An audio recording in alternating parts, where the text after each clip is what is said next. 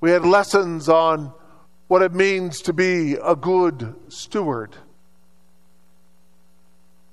This week, we are reminded that it is not only what we do, but what we haven't done that we need to be aware of.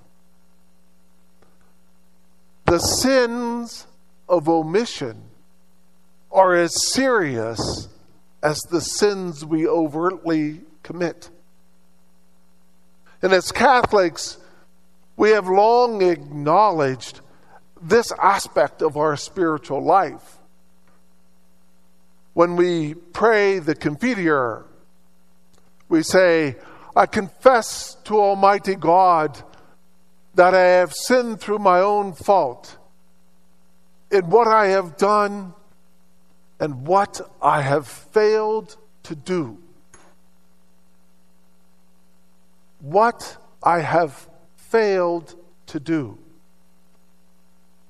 You see, God is calling us to be aware not only of our actions, but also what He is calling us to is a greater form.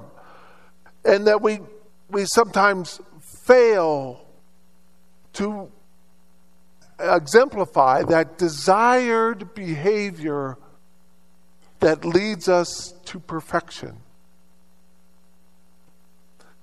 Now, I don't know about you, but recognizing my failure to act, my inability to see the needs of others, that oftentimes triggers a bit of guilt inside of me.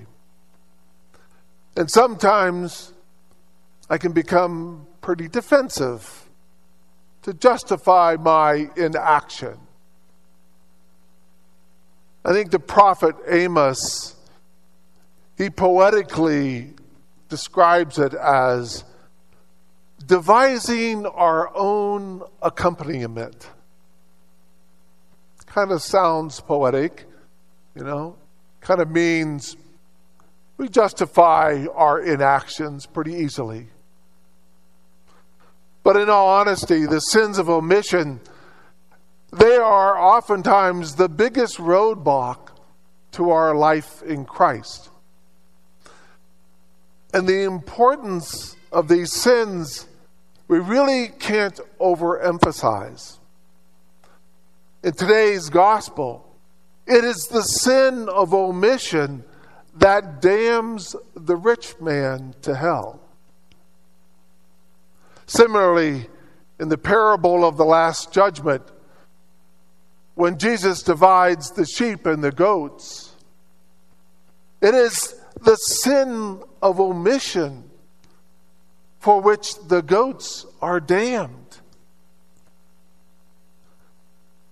And recall the young man who approaches Jesus, asking him, What is it that I need to do to inherit eternal life? And Jesus says to him, Well, you need to keep the commandments. He says, Oh, I've done that, Lord. And then Jesus says, You need to detach yourself from your possessions, and you need to share it with others, and then come follow me. That the young man could not do. So, why are these sins so serious in God's eyes? Now, I think we can all attest that our actual behavior is really much easier for us to evaluate. We know when we've done something wrong or hurtful and we usually seek pardon or some way to repair the damage that we've done. Failing to act, that's not so evident. We're more likely to see the failure to act in others than we are in ourselves. And if we do reflect on the many ways we fail to act, it can become overwhelming and we can despair that we'll never be able to live up to the standard that God sets for us. To that standard we echoed in the responsorial psalm today, where God secures justice for the oppressed. He feeds the hungry. He sets captives free. He gives sight to the blind. He protects strangers. And he sustains widows. That's quite a high standard for us to attain. And we may never, ever find ourselves able to meet that standard. So we need to listen to how Paul teaches Timothy in the second reading today. Paul tells Timothy, you need to pursue righteousness, devotion, love, patience, and gentleness. He isn't expecting Timothy to be perfect, but to pursue. Paul knows that the only way to accomplish the lofty goals that God calls us to is to begin to practice them in simple disciplines. Those disciplines which help lead us to perfection. And the more we act in accord with God's standard, the more we become aware of what we need to do. And more importantly, the more grace God will give us to accomplish such acts. We've all heard the statement that God doesn't call the able, but He enables the called. And while we can't become complacent because the need of the world is so great, and we ourselves can't possibly correct all the wrong in the world. We can become, you know, unable to act. But battling against the sins of omission requires us simply to discipline our wills to think about others.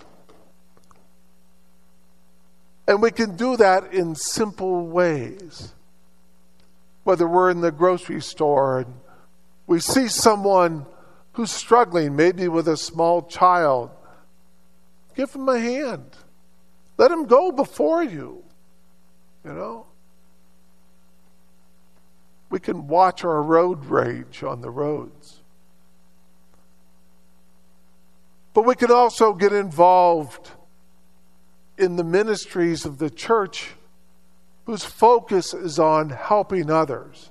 It may be the St. Vincent de Paul Society, the Knights of Columbus, the Elizabeth New Moms Ministry, reaching out to those new moms who have small children. All of those ministries and more, they're all active here at St. Margaret. Living our Christian life, it's not easy. But when we live it out, when we do those small steps, and we receive that great grace that God is willing to give us to assist us in that. We do receive consolation and reward while on earth. But more importantly, we're acquiring treasure for eternal life with God in heaven.